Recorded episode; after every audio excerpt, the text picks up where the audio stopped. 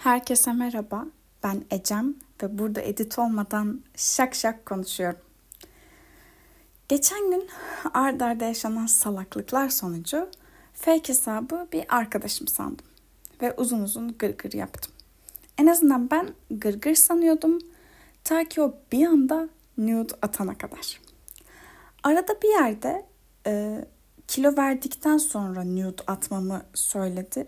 Ben bunun çok dark bir şaka değil bir yabancı olduğunu anlamalıydım ama anlamadım. Ve yaşadığımız bu kısa konuşmadan sonra bu bölümün konusuna karar verdim. Cinsellik. Beni bu podcast ile alakalı çok korkutan şeylerden biri de aileden birilerine açıklama yapmak zorunda kalmak.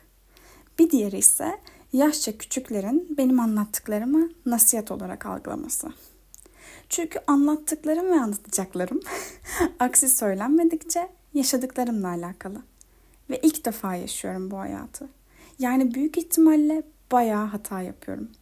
Yaklaşık 10 dakikalık bölümlerden sonra aydınlanma, iyileşme gibi bir beklentiniz yoktur umarım. Varsa da hemen atın bu bölüm son olsun. Neyse başlıyorum. Şimdi ilk olarak bu kim olduğunu bilmediğim adamın e, adam olduğunu biliyorum çünkü bana pipisinin fotoğrafını attı. Bana attığı o mesajdan başlayalım. Ben çıplak fotoğrafımı atmak için zayıf mı olmalıyım? Bunun cevabı oldukça basit. Hayır. Ama işte her soru gibi e, bu da zihnimde başka kapılar açtı. Açıyor.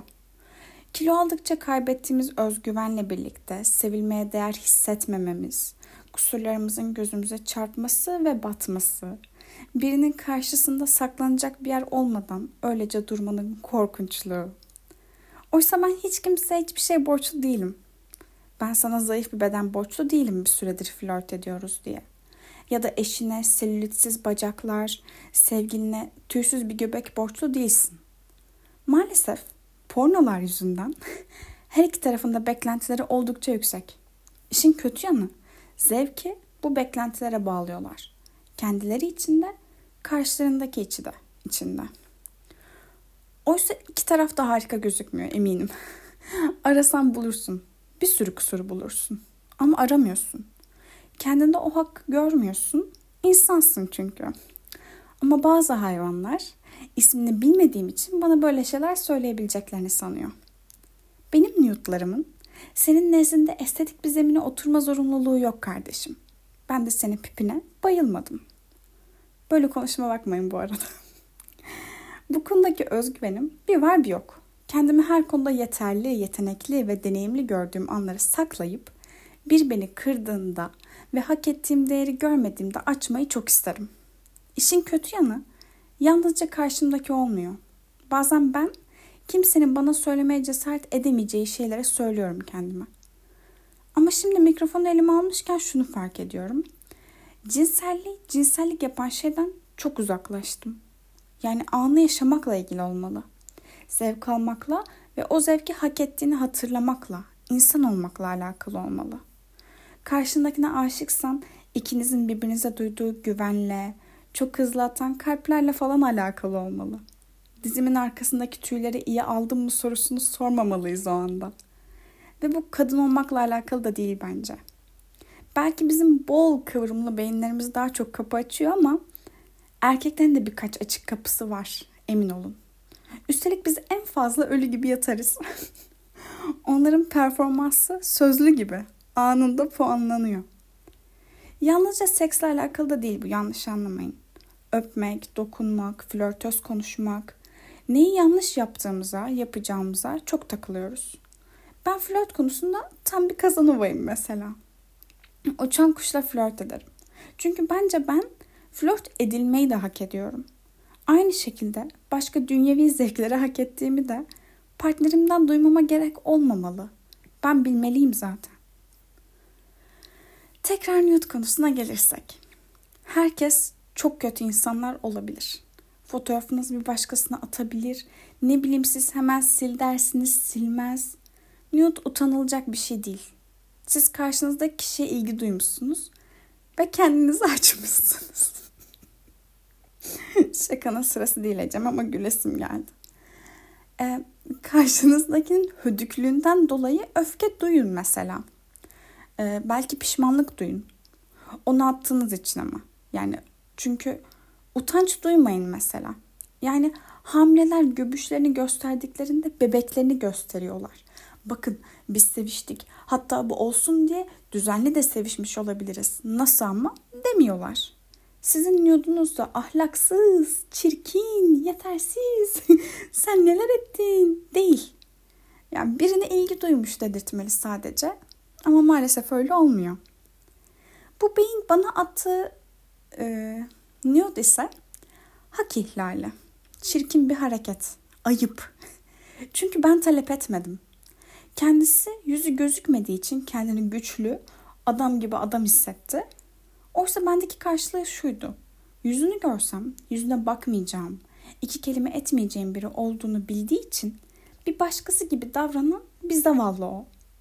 Benim attığım ya da atmadığım tüm fotoğraflardan çok daha çirkin hareketiyle değil sevilmeyi, sosyal medyanın o sunduğu, ifa, sunduğu ifade özgürlüğünü bile hak etmiyor. Bir embesil. Ve tüm bunların sebebi olarak gösterdiği şey ise benim sosyal medyadaki dekolteli fotoğraflarım. Sana bu hakkı kim verdi bilmiyorum. Aslında çok iyi biliyorum. Yaşadığımız toplum seni besledi ve önüme attı. Ben istediğim fotoğrafları paylaşmaya devam edeceğim kardeşim. Sen de kedinin ciğere baktığı gibi sahte hesaplardan fotoğraflarıma bakacaksın. Hayal etmeye devam et minik adam. Hep çok büyük hayaller kur. Belki bir gün benim gibi bir kadından da cevap alırsın. Öfkem size komik gelebilir. Belki bir kadın olarak çok alıştınız buna. Belki de erkeksiniz. Ee, ve bu duruma internete düşen herhangi bir fotoğrafmış gibi davranmamı bekliyor olabilirsiniz. Bebek sahilde olanları hatırlıyor musunuz? Bir sabah uyandık ve insanlar bir toplumun içinde yaşadıklarını unutup sahilde cinsel birliktelik yaşamaya, çıplak gezmeye karar verdiler. Benim mesaj kutumu bebek sahilden ayıran şey sayı mı? Orada 10 kişinin görmesi benim tek kişi olmam mı? Yoksa yaşım mı? Çocuk değilim sonuçta. Gördüğüm şeyin erkek üreme organı olduğunun farkındayım. Yoksa cinsiyetimle birlikte sosyal medya hesabımda paylaştığım fotoğraf mı? Her göğüs çatallı fotoğrafım bir penis fotoğrafına, bir rahatsız edici mesaja geçiş, geçiş hakkımı veriyor. Belki siz böyle düşünmüyorsunuz. Ama işte o fotoğrafı atan böyle düşünüyor. Utanmadan dile de getiriyor bunu. Bunun birçok sebebi var. Bu ülke için cinselliğin Afrikası deniyor. Sorun insanların sevişmiyor olması değil oysa ki. İnsanların sevişme eylemini bir cinsiyete, bir medeni hale hak görmesi yalnızca.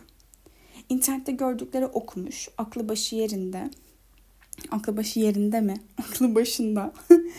Bekar bir kadının cinsel hayat olması dehşet verici geliyor onlara. Bana da onların korku filmlerinde oynamak gurur veriyor açıkçası. Kimse size karşılık rıza dahilinde ne yapacağınızı söyleyemez.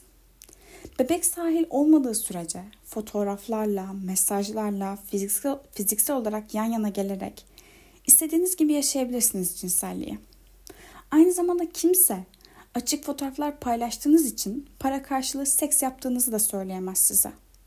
Kaleminden dökülür, o mesaj sizi bulur. Ama size de öfkeli olma hakkı verir. Yani ben de haklıyım öfkemde. Yalnızca kadınlara konuşuyor gibi algılanmak istemiyorum. Mesaj konusunda maalesef cinsiyetlerimizi ayırmak zorunda kaldım bu bölümde ama seks özgürlüğü konusunda gerçekten kim olduğunuz gram umurumda değil. Kendinizi nasıl tanımladığınız, yatağa kimlerle girdiğiniz bu sizi ilgilendirir. Umarım iyisinizdir. Yoğun bir bölüm oldu benim için. İyi kalın. en azından mesaj kutumun iyi insanlara ihtiyacı var. Hoşçakalın.